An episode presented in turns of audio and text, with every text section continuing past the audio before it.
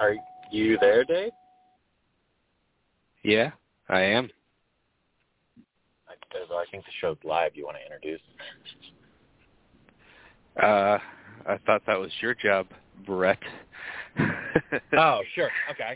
Uh, I am so sorry for everyone listening to this and, and hearing me fumble. And I was still moving, so my seatbelt alarm's going off. But welcome to another episode of a Small Council Radio, uh, where we discuss all things the Song of Ice and Fire, the miniatures game. Today, we're going to be focusing on this last weekend of play at Adepticon. So I have Dave on here, and I think Craig is joining us today, right? Or is it just you and I? Just you and I for today. Craig will be on with us uh, tomorrow. Okay, so I'm just absolutely terrible and did not. I guess I didn't get the memo that I was being the host. So today we're focusing on the team event, correct?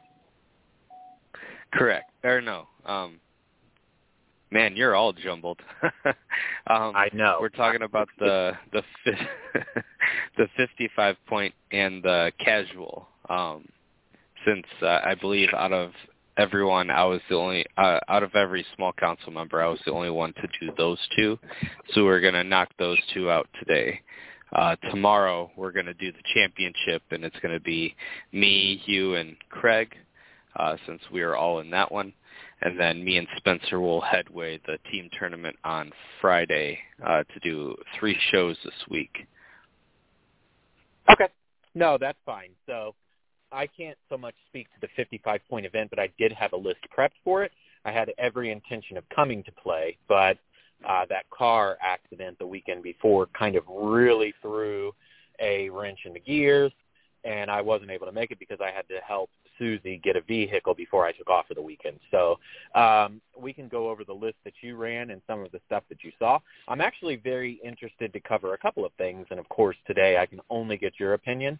Um, I wasn't necessarily asked to do it by CMON per se, but I am taking it on myself to poll all of the guys that played in any of the events just to kind of form some opinions to give back to Robert. But as you know, and maybe the listeners don't know, but the entire event was based off of the random terrain chart. Now, me personally, I really enjoyed it because I'm of the opinion where I'm somewhat indifferent. If I can choose my terrain, great. I'll pick terrain that best works for my list and I'll abuse it as much as possible. When the terrain pool is random and then you're also rolling off with your opponent and they can take your best piece of terrain and put it out of position, I think it forces you to adapt as a player. Um, you're forced to adapt to what terrain is available. Now, speaking from a battle point of view, that tends to make a lot of sense because – you can't necessarily pick where that fight happens. I mean, you can to an extent, but if you're on a battlefield, you're not really able to set up the battle the way you want it and say, "Yeah, come fight me here." And you know, they're they're not going to do it if they can avoid it. So, I'm a fan of the fact that the random terrain table makes you adapt to what's on the table, and maybe in some instances you, you have to kind of switch your strategies because you're not able to take control of that situation.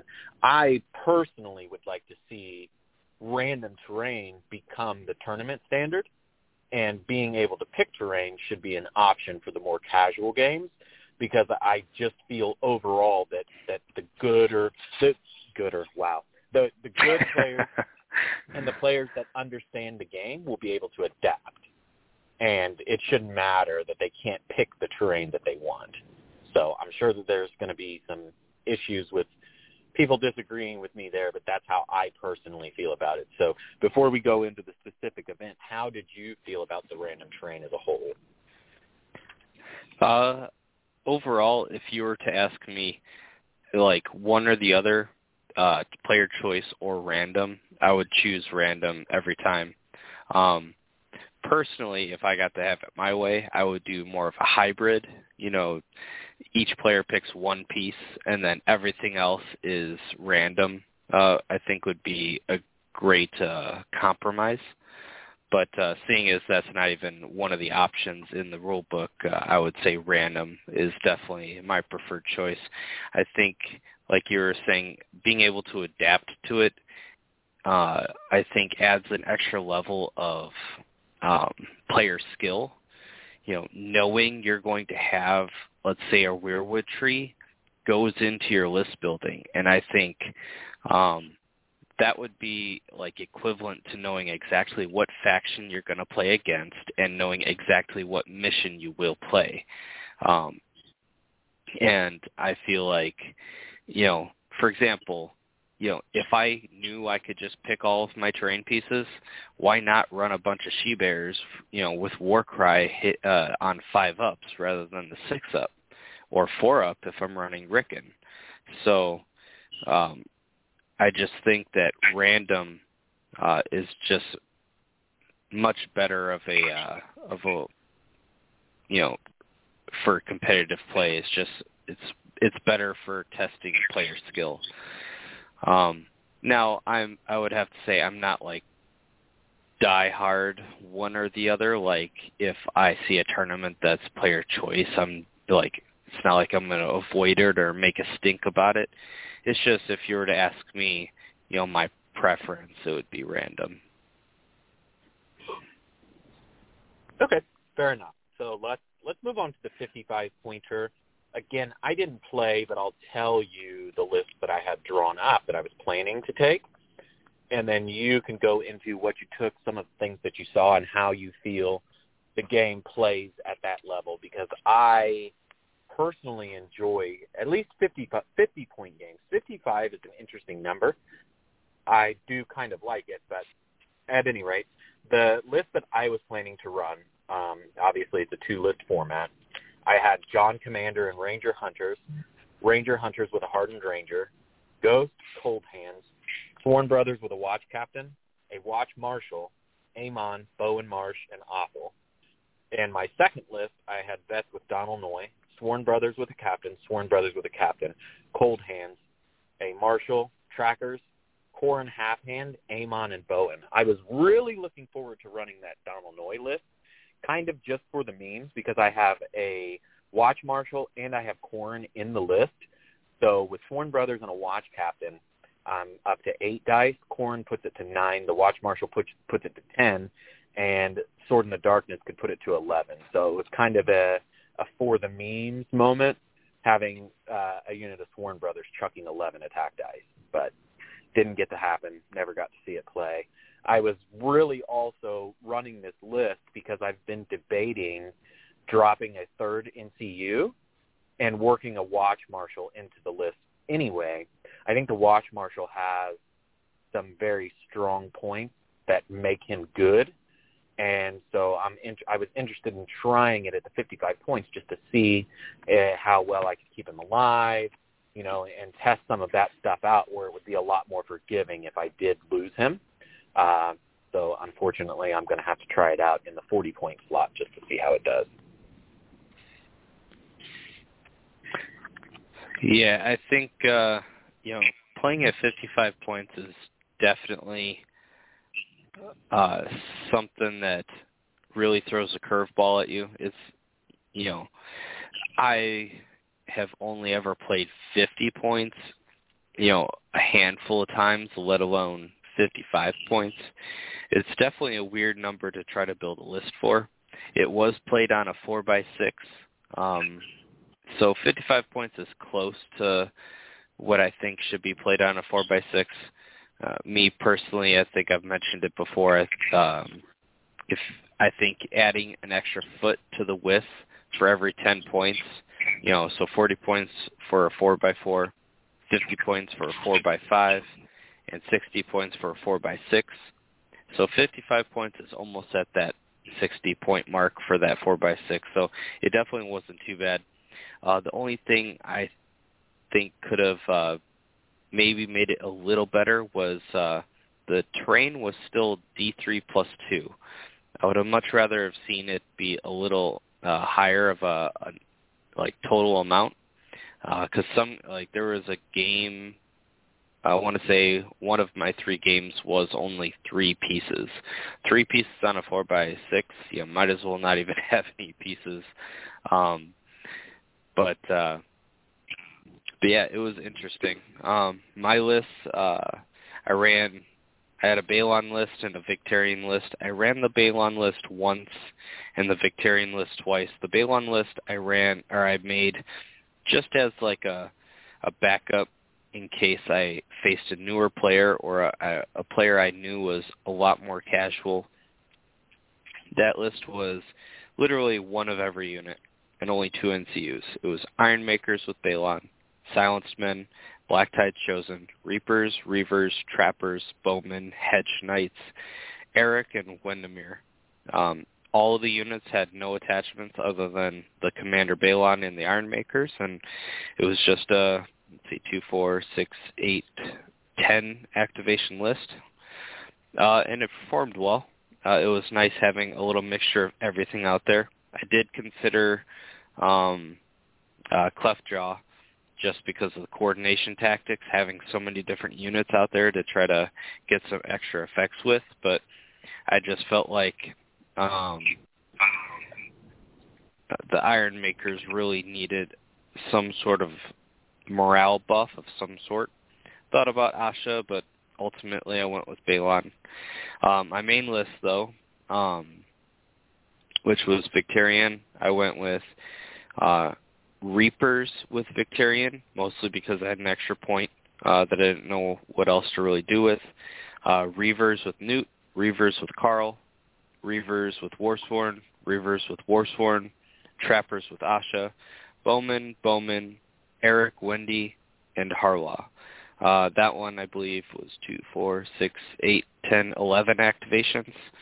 Um, and again, it performed super well. I would say over the course of every tournament where I ran uh, Greyjoys, Harlaw was MVP. Um, super underrated, in my opinion.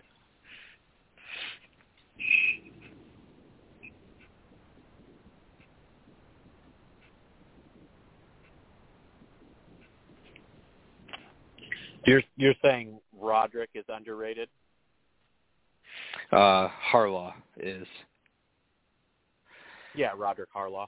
Yeah, I think I think I largely agree. In the in the few games where I've played Greyjoys, I think I've played twelve.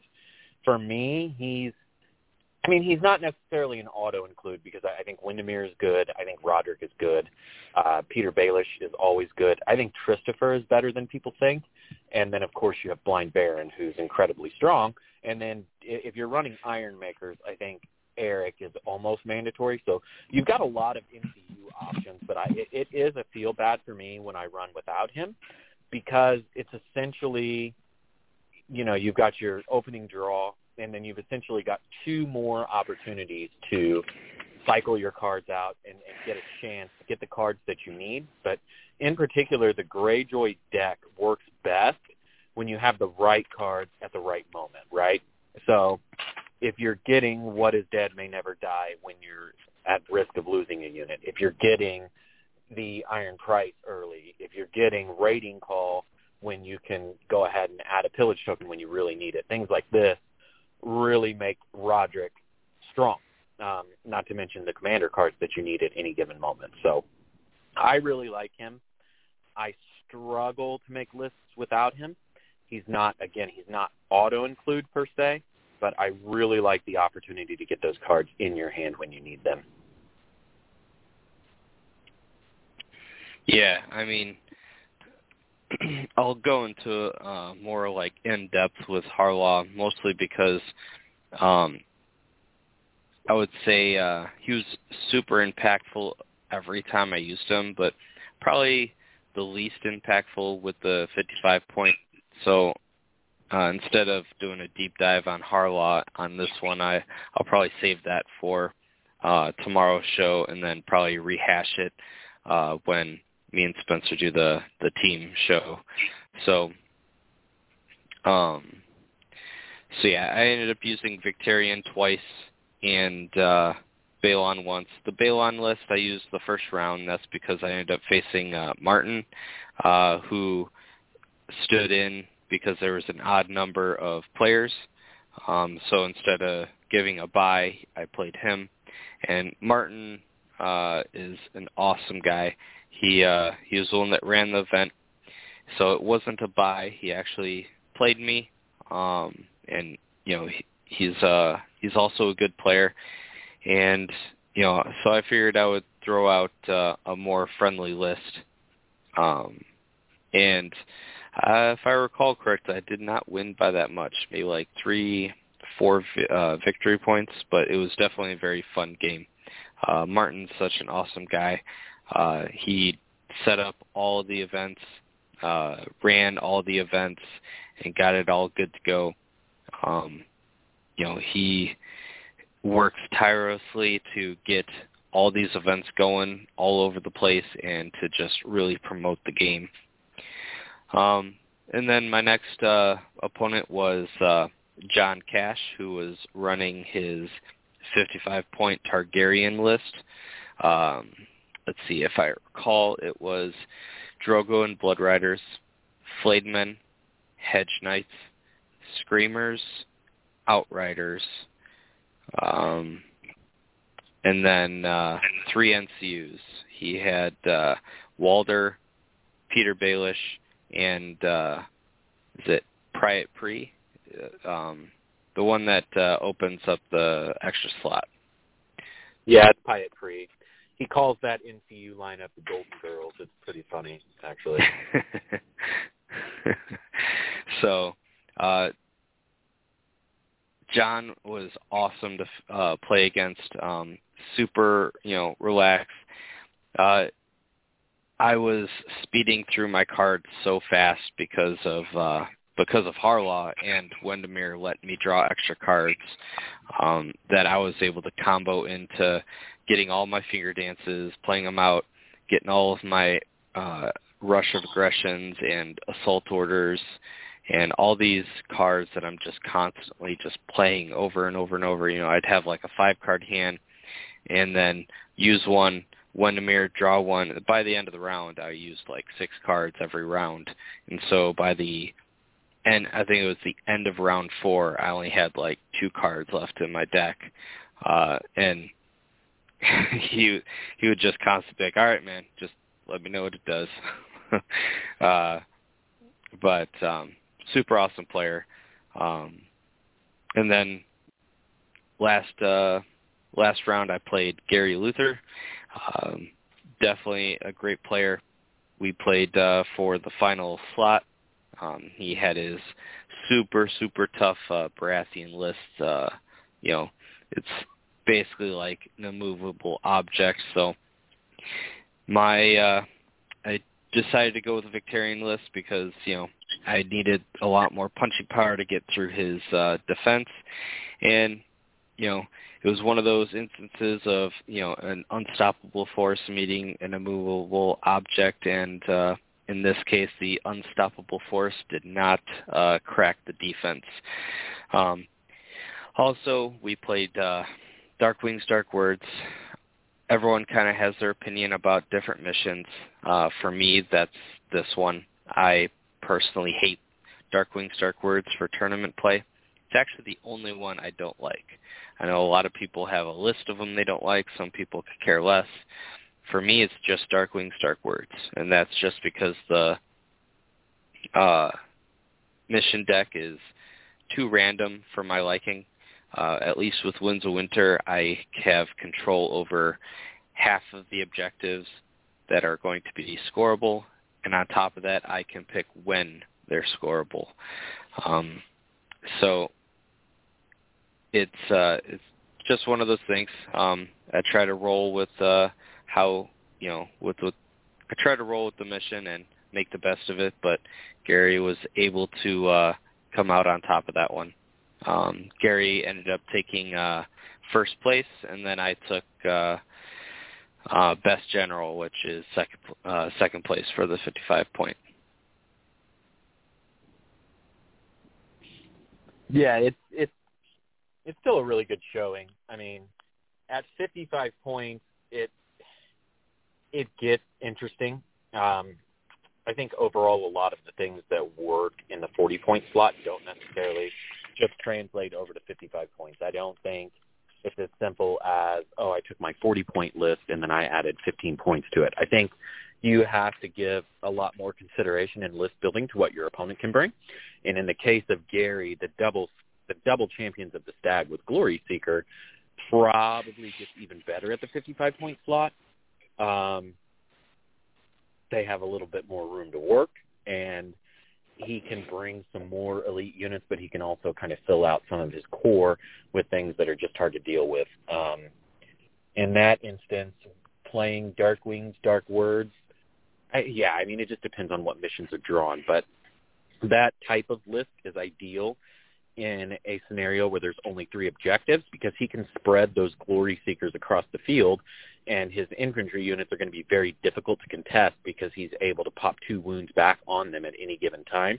And then by the time they attack they can make sure that they've got enough ranks. So it's kind of a matter of being able to push him off objectives. And as you mentioned you know uh, that's difficult to do.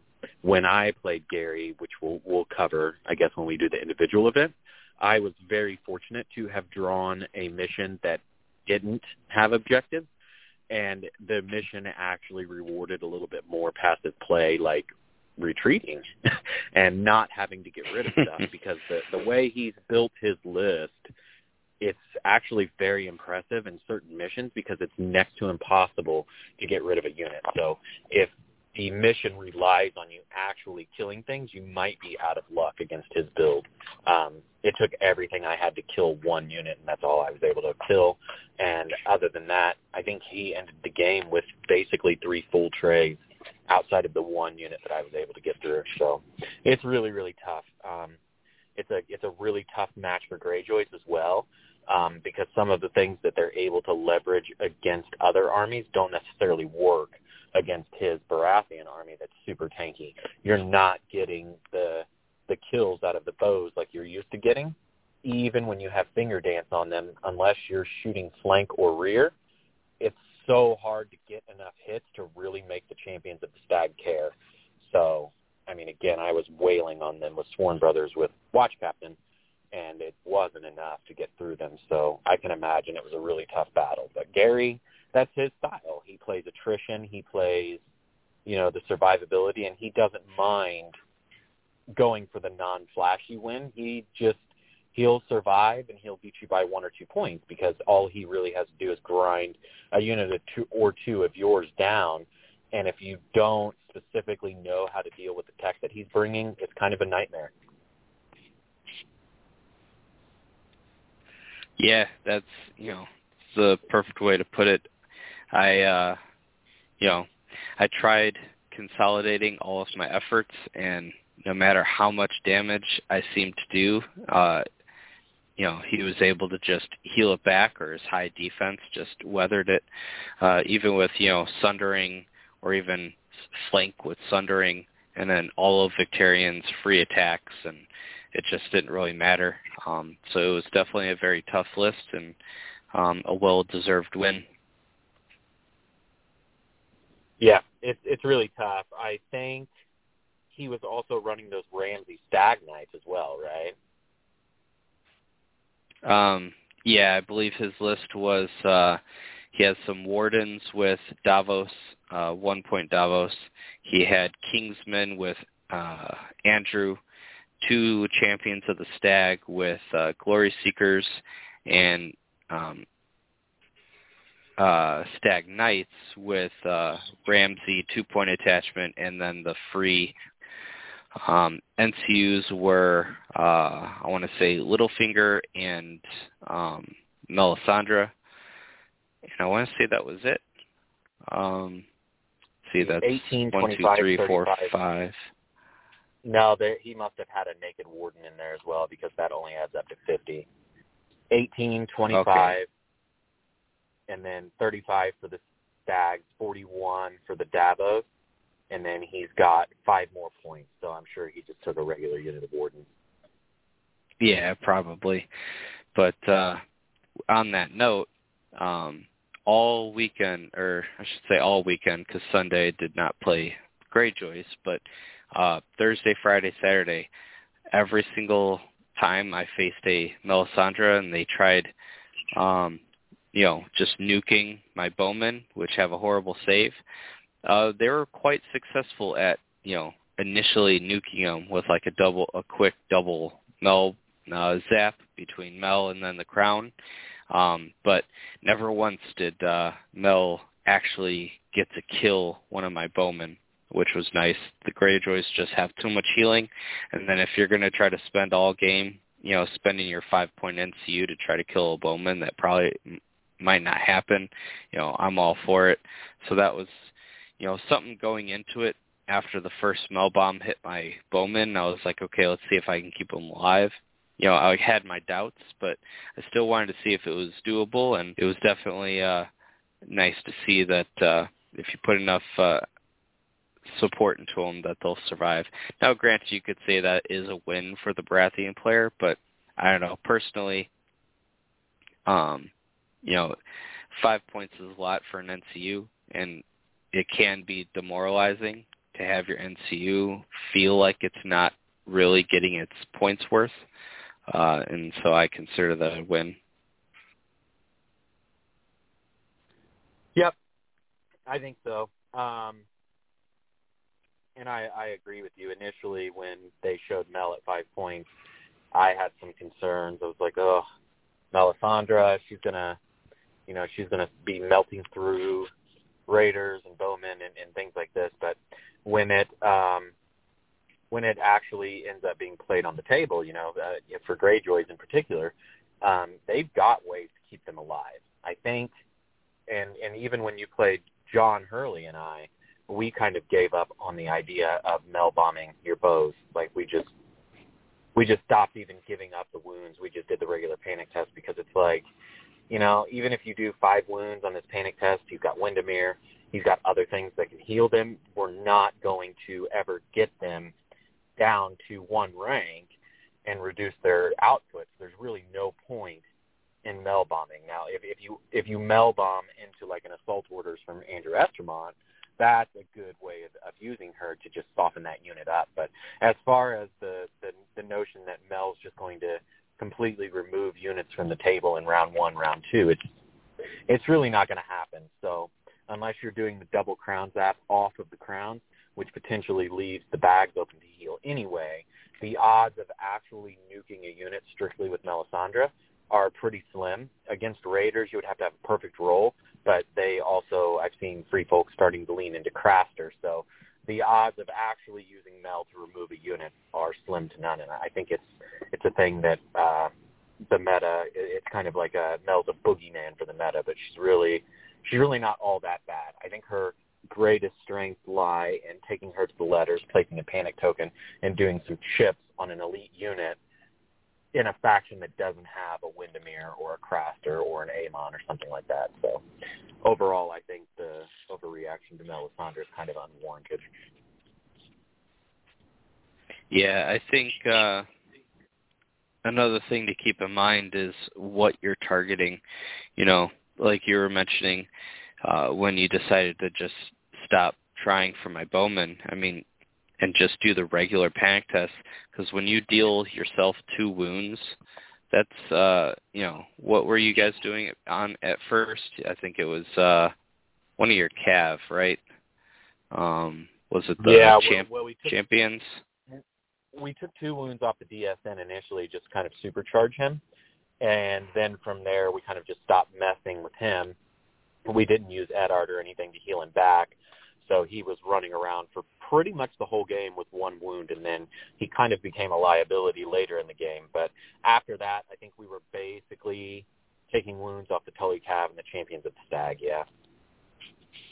Yeah, and you think to yourself, those are eight-point units. You're taking two wounds off of them just to potentially do two more wounds to a four-point bowman. Um, you know it's it's not really a fair trade off um you know now granted if it was like a six seven point unit uh because of attachments or this or that it's a little different but a cheap four point unit doing two to yourself just to have the greyjoys you know who have a ton of healing heal it all back up i feel like that's just more of a detriment to the the Baratheon player than it is to whatever they're trying to zap. So I think uh, avoiding not only avoiding them, but just stop you know stopping uh, hurting herself was the right uh, move. Mm-hmm. Yeah, she did well for us in a lot of games, just not so much against you guys.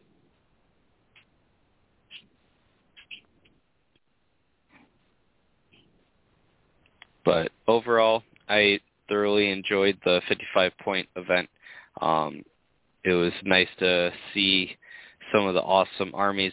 Um, you know, I think I want to say John Cash won the best appearance, so I want to uh, congratulate him for that. Um, uh, I believe Thursday they didn't have any judges yet, um, so they only did like player's choice. So anyone not familiar with Adepticon, um, they they do two painting awards. They do player choice, which is everyone in the tournament votes on the best painted, and then they also then uh, in between uh, one of the rounds will have ju- uh, a couple judges actually come over and professionally judge everyone's army, and that one's just uh, I want to say called Best Appearance, and the other one's called Player's Choice. Um, but I want to, you know, just congratulate John Cash for getting the uh, Player's Choice for the 55-point event. He had uh, some amazing, uh, you know, skin tones. I was telling him how, you know, the way he did the skin tones uh, uh, with a really heavy contrast um, is my personal favorite uh, way to do skin, and I've never been able to master it the way I like to. Um, but it was definitely a great, uh, great looking army. Yeah, and I, I think he also designed his bases to simulate the uh, battle from the show where the dragons first come and, and burn up the Lannisters. So he had a bunch of wagon wheels and broken Lannister shields and things like that. It was pretty cool. Nice. So I guess I guess since I didn't participate in the 55, we don't have a whole lot to talk about. So um, we can kind of just go into some general things and kind of talk about what the future holds because Robert was there and he was very impressed with the team event as a whole. He really enjoyed how much fun everybody was having. He liked some of the combos people were able to come up with. So he was talking about putting together more official CMON sponsored events that are team events. Um, how do you feel about that before we move on to the casual event? Sorry, uh, uh, what was the main question? Uh, Robert had mentioned that he was looking into making the team events more of an official CMON event, uh, perhaps even a standalone event, you know, over a couple of days where you build a, a team event. And if you get enough people, you do maybe three rounds one day, two rounds the next. But he he really likes the team event. So I was just asking in general how you would feel about a tournament specifically geared towards team events. I know that we've done them in Indy as side events, but if if they were to put together like, hey, we're going to have this two-day event and it's going to be a team event. How how would you feel about it? Um, I think uh, you know the more event, uh, the more events, the better. I would you know never really say no to it. I would say if if we're looking to, it would depend on what the intent is. The intent is to make it more uh, streamlined in the sense that it would be more uh, like competitive, like looking to make it more of a more common tournament type thing that uh, people want to practice for and get like lists ready for. I would think there would probably have to be some sort of I don't know if you call it a committee, but uh like a group of people that would have to get together and figure out some of the most broken um combinations and maybe restrict some of it. Um, fortunately, uh, we didn't encounter. Uh, I was quite surprised with, uh, you know, how a lot of the teams at the team events did not like fully, you know, um, really try to like break the entire uh, team event system because there was some there's some combinations that are so ridiculous that uh you know it just you know obviously was never meant to be a thing but you know i was talking to um mark uh rupp about you know he was mentioning some of the combos and uh one of the ones he mentioned was running um Rodrik ncu with uh you know so starts with any faction that has relentless and then you just you activate attack, you relentless attack, you Rodrik order to put relentless back, relentless attack, you Rodrik order to put re- re- relentless back attack. You could like replace the zone on the tactics board and attack uh, with assault orders, like things like that. I think just get a little too nutty. but if we're just talking strictly having uh you know some cool events in addition to like some other tournaments and just kind of making it very uh what um you know known ahead of time hey this is a tournament it is competitive but also please keep in mind that some of these interactions are pretty wonky and were never really meant to be a thing. Uh so please you know kind of like a, a disclaimer or a warning I guess is the best way to put it. Uh, that way, people don't take it too too seriously because you know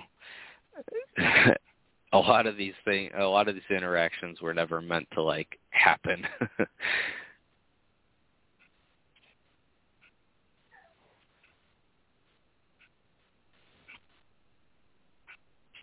you still there, Brett? Yeah, I was muted. Sorry. Um, I think that was what Robert found to be the most fun anyway. I think when you're running an event like that, you know that those types of things can happen.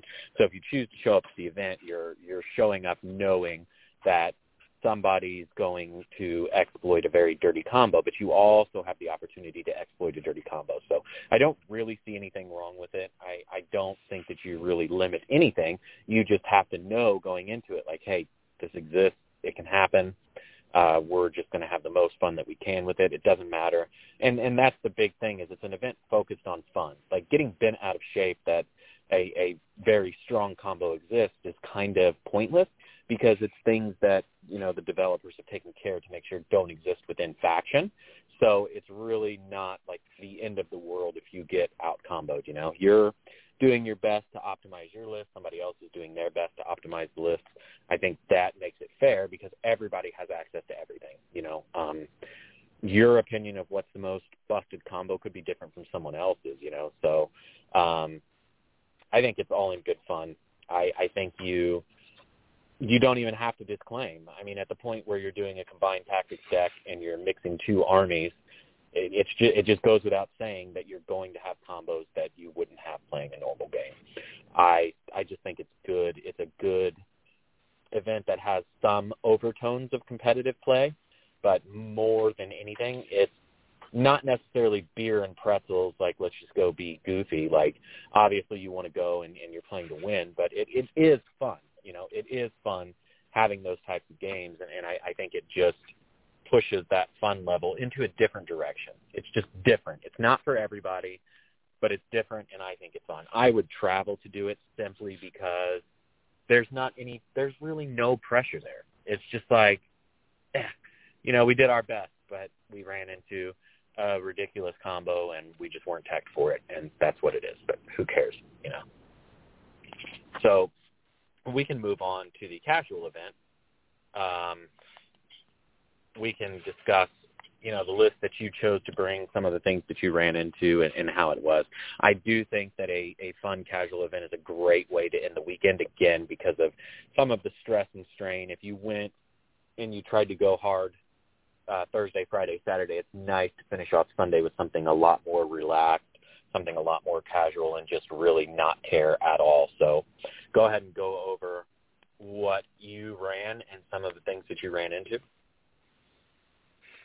So, as you're saying, it's a nice way to kind of, you know, ta- uh, taper off the the end of the the week, the last uh, day of the convention. You know, by this time I'm I'm running on empty basically. Uh, for those who didn't read my post on the main Facebook page, I basically woke up at 6:30, or you know, so Wednesday uh, I went on around, helped some people set up, went and uh, checked out the the you know just the convention center. I had been there before, but it had been a long time. Got my badge that night, then woke up at 6:30 a.m. Uh, the next morning to go to uh, um, 6:30 a.m. to go to the tournament for the 55. Played that all day. Got home, ate, showered, slept, woke up six, you know, at like one in the morning, then went to bed, rinse, repeat. Pretty much the same thing, you know, waking up at 6:30, going to bed at 1. By Sunday, I got home and you know, I was so ridiculously tired. I showered uh and my wife and kids were all out uh at the um at her grandparents. Didn't even hear any of them come in because I had passed out without even knowing it as my four kids, you know, come into the living room all laughing at me as I'm drooling on myself. so, you know, uh it was definitely a very long it was it was awesome. Um as far as the casual event, uh it was something that I, you know, we had kind of discussed on the last episodes about my list and how I was going to, you know, make my second list be something super competitive just in case I, you know, faced that one person. Uh, I decided to kind of take more of a middle ground with that, which ended up didn't, didn't really matter, but my second list was just kind of semi-competitive. Uh, it wasn't like hyper-competitive. It was just um, Howland themed. So I had like Howland uh, and Berserkers. Uh, what was it? Uh, some just Sworn Swords, no attachment, Crannogman, no attachment. Then I had Bowman with Meera, and then I had Bastard Girls with Jojen, uh, and then I want to say I had Littlefinger and Sansa. So competitive, but not in, like crazy amazing. Um, but with that said, I actually did not even use that list. Uh, I used the same list all three games, and that was uh, Eddard in honor, his honor guard, six sworn swords with no attachments, and one NCU, Catelyn Stark. Um, first round, I ended up facing, uh, uh, what was the first round? I remember the second and third.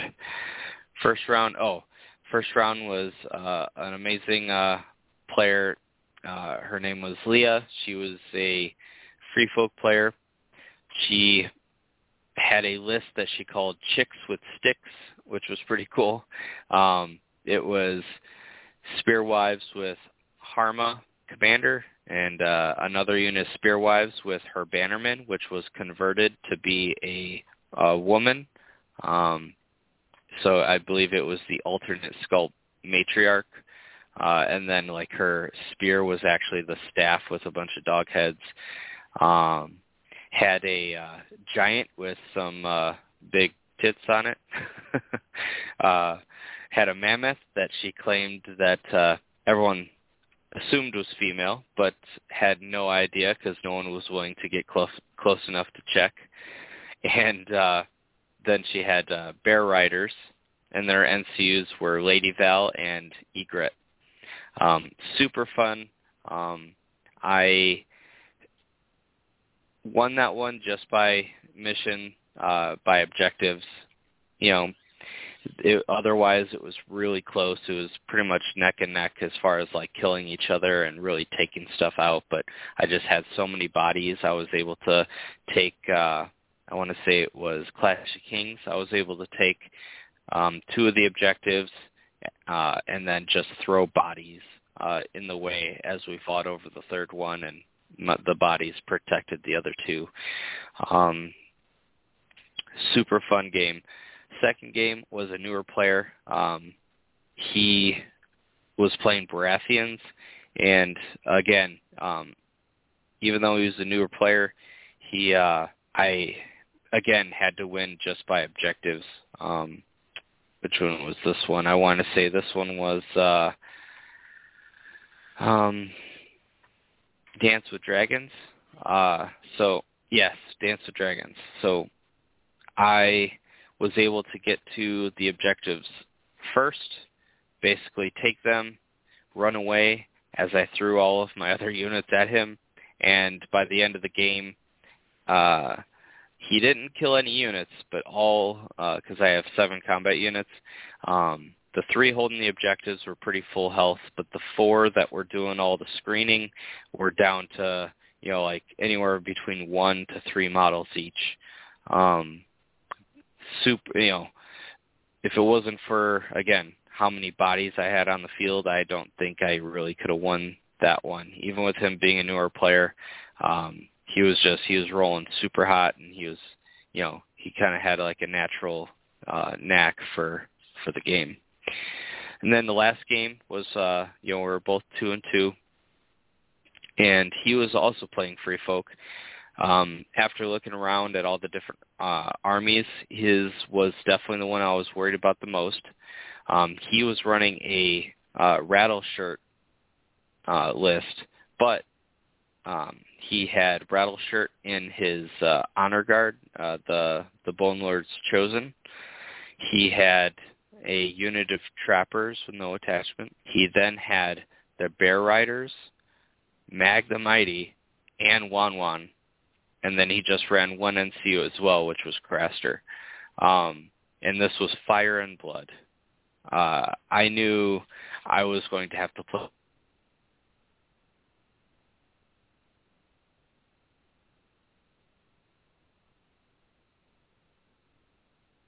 Are you there, Dave?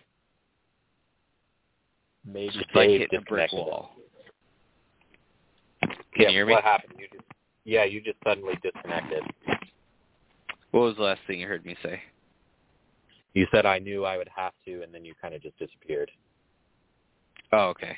Yeah, I think my uh, screen started going to uh, um, it started going to the screensaver.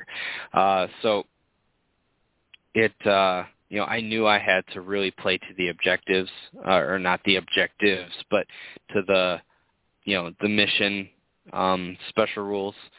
So I marked his uh, Bone Lord's Chosen, and then I marked the Trappers because uh, I knew they were possibly the only things I was going to be able to kill. He marked just two Sworn Swords, uh, one on both sides of the field.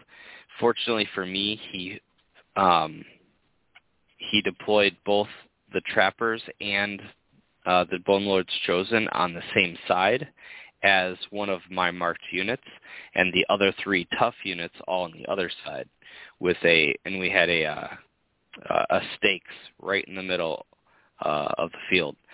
So I got pretty lucky in drawing. Um, I drew assault orders. So what I did was I just kind of out activated him, waited a bit, and then my last activation I marched my um, sworn swords that were marked. I then used uh, on his turn a a uh, swift reposition to kind of shift sideways to get into the flank of the trappers. I then uh, finally activated Catelyn, took the um, swords and used assault orders to charge the flank of the trappers and did a ton of damage. I think they only had like three wounds left. Uh, and then I had first activation top of the round. So I then attacked, killed them, gave me four victory points right off the bat. And then he was starting to really decimate my my left flank, which is where all of his big stuff was. So what I had to do to make sure I won is I timed it just right. Uh, over two rounds, I marked Rattleshirt and his Bone Lord's Chosen twice to make him worth two points extra. I then had to weaken him just enough. I then saved um, uh, devastating impact as well as uh, Winter's Might, and charged the flank of them with the marked with my marked Sworn Swords again, killing them, giving me six points. One for the unit, two because it's marked, one because it's a marked unit, and two because I had placed two tokens on them, putting me at exactly 10 points, allowing me to trigger the victory and end the game before before Mag, the Bears, and Wun Wun just devastated everything because that's the way it was going. Um, so I got super lucky in that one because I triggered the victory only on uh, turn four. So we still had, or no, sorry, on turn three. So we still had three full rounds for him to just start wrecking my face. So super close. Really came down to just timing everything perfectly. Um, and then so after that I ended uh, 3-0, um, taking uh, the first place with with that Eddard All Stark list, running it every time. And that was kind of my goal, like I was mentioning in the last episode from the get-go, was to make sure I just ran, you know, that I went in with the intent that this was my only list and the other list was just a backup in case, you know, I faced someone that was more of a uh, seasoned player who decided to just run something super good because uh, you know I don't want to just like give a free win away. Um, not that the Eddard with a, a crazy amount of sworn swords is bad, but you know it definitely had its uh, drawbacks having one NCU.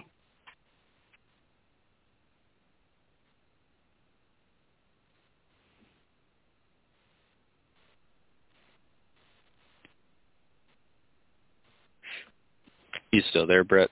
I think you might be muted. Yes, I was muted again. This is the worst show ever. I'm terrible today. No, I think I think overall it's largely considered that that one NCU is definitely putting you at a disadvantage. Um, obviously, Mark ran one NCU against me in that final game, and he did pretty well under the circumstances. Um, but overall, yeah, you're missing out on a lot, uh, particularly with the Stark deck having assault orders. It's better to have two at least. Um, and also they've got some really nice NCU choices with uh, Sansa and Arya. But I'm glad that the event was fun. I'm glad that you had fun. I'm glad that new blood showed up and got the opportunity to play. Um, it's unfortunate that I had to, you know, go home and take care of the kids. Otherwise, I was planning to stick around just to play some fun casual games. I probably would have just done like a starter box challenge and just picked a faction, took their starter box, and tried to see what I could do with it. It might have been Targaryens or something like that. Uh, but nonetheless, uh, I wasn't there. You were there. You won. So uh, you deserve your kudos for winning. So um, I think really honestly there's there's not much to say until we get the other guys on and talk about the 40 pointer. Um, the championship event. I think that's the big event that people really want to hear about anyway. So for today, I think we can pretty much just close out if you have any shout outs or anything you want to do. Uh, yeah, just quickly, I wanted to shout out again uh, Martin and even Simon. The amount of prize support they brought was insane. Granted, you know they had to bring enough for four different tournaments, but um, you know, I was the you know I I posted you know kind of a picture of uh, my total like haul for the week, and you know I wasn't the only one that got a crazy amount of stuff. So if you know next year if Adepticon's in you know a possibility, definitely try to make it to it. I wanted to like address the attendance. I know a lot of people are scoffing at the attendance total. Uh, you have to remember we're still, you know, a lot of people are still kind of unsure about coming out. Um, you know, and you know a lot of the other tournaments also had a very like sh- smaller attendance other than you know like the big you know 40k and whatnot uh and even 40k like we were in the same hall as 40k and you know even though they had a ton of players for their team event normally they take up that almost that entire hall by themselves. And they only took up about say close to half. So even they you know felt the numbers drop.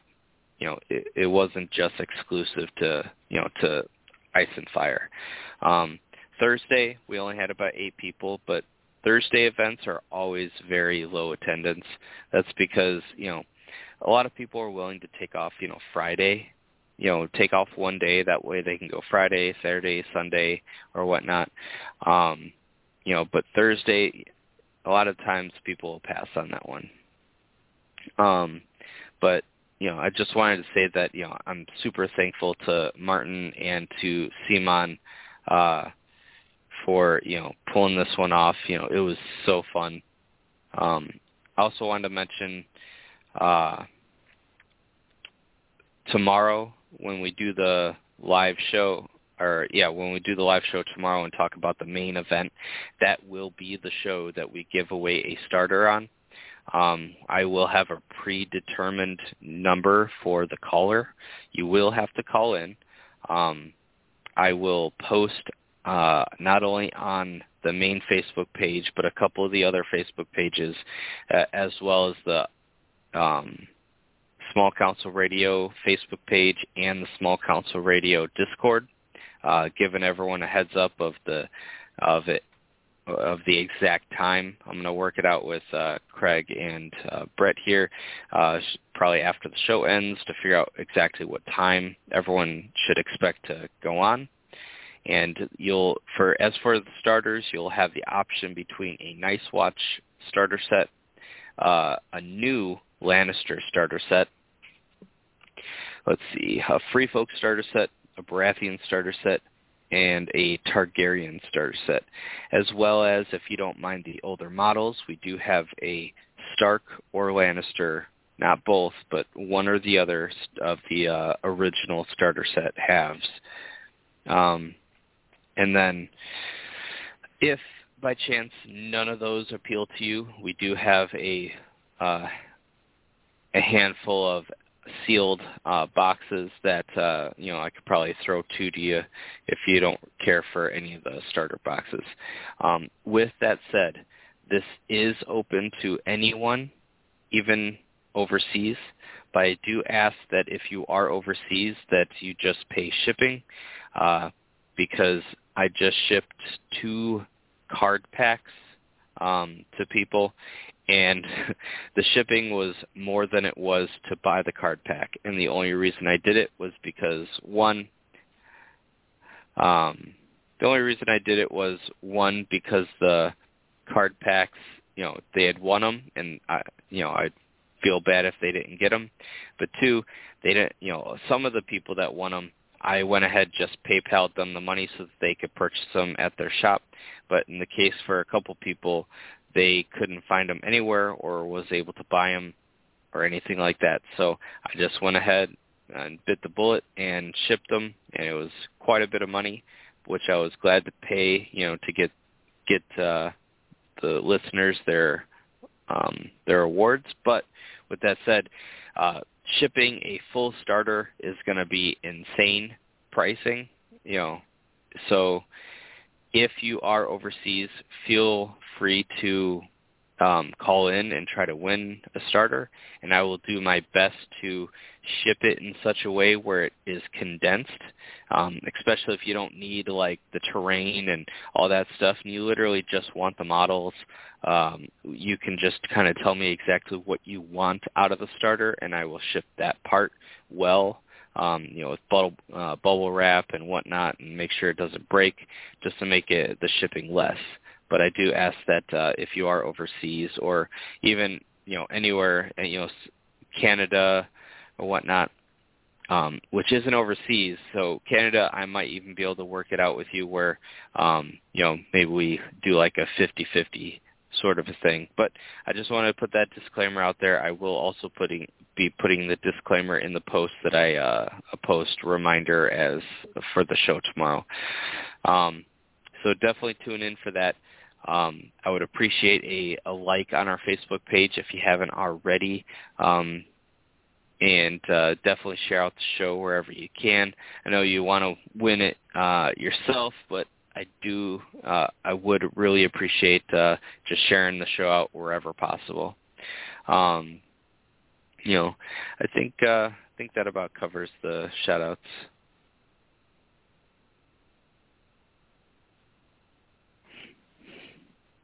Yeah, I don't, I don't have anything particular to shout out either. Um, just want to again say thank you to Martin for everything that he did. Again, as I mentioned on the Facebook post, it's not just that he, you know, ran the tournament and was very good at answering questions and helping everybody out with any issues that came up.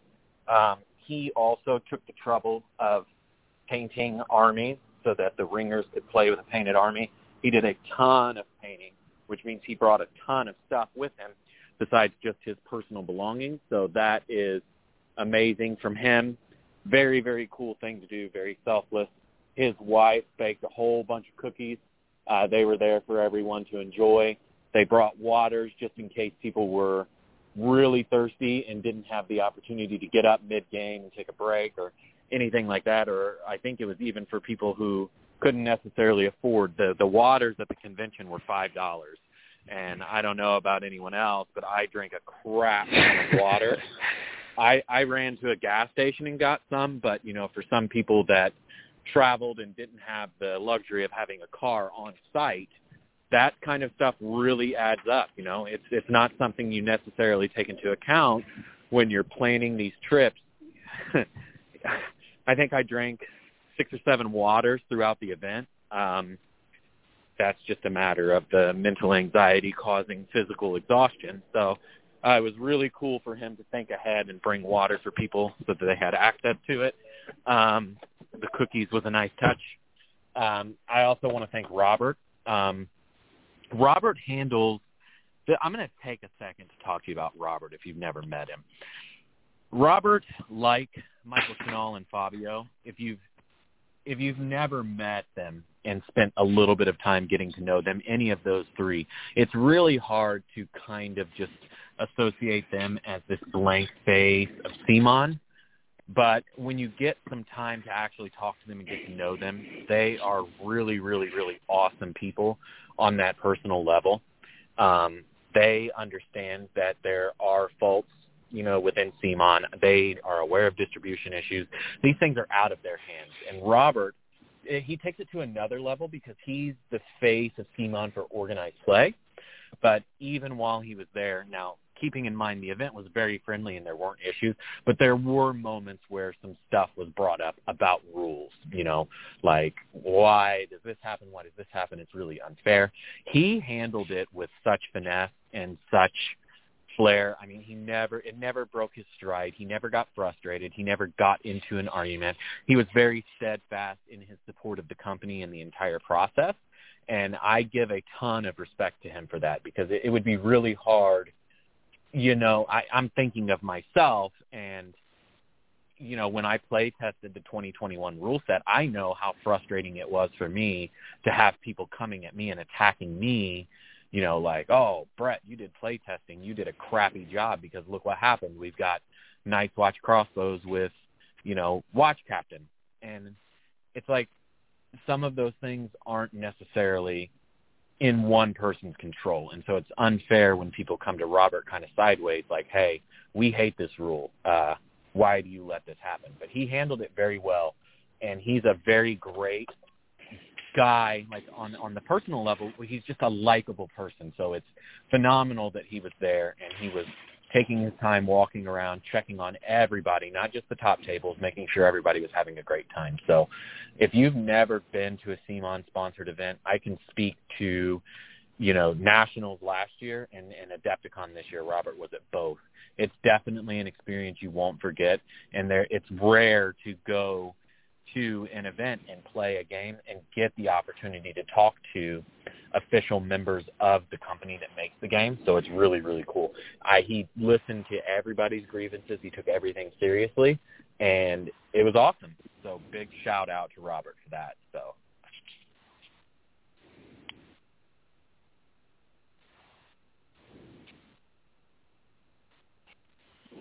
That's it for me. So from there, I guess you had already said you were done with your shout outs. But from there, we can close out the show. We're going to get scheduled and get more more of the small council members on to talk about the singles event, the 40-point one, and we will uh, probably touch a little bit more on the team event once we have Spencer on because he was Dave's teammate. So um, should be good fun, but I, I think everybody's probably looking forward to hearing about the the championship event. But with that said, we'll get back to you as soon as possible with a schedule for that one, and good luck in the competition. But uh, this is the small council, and it is dismissed.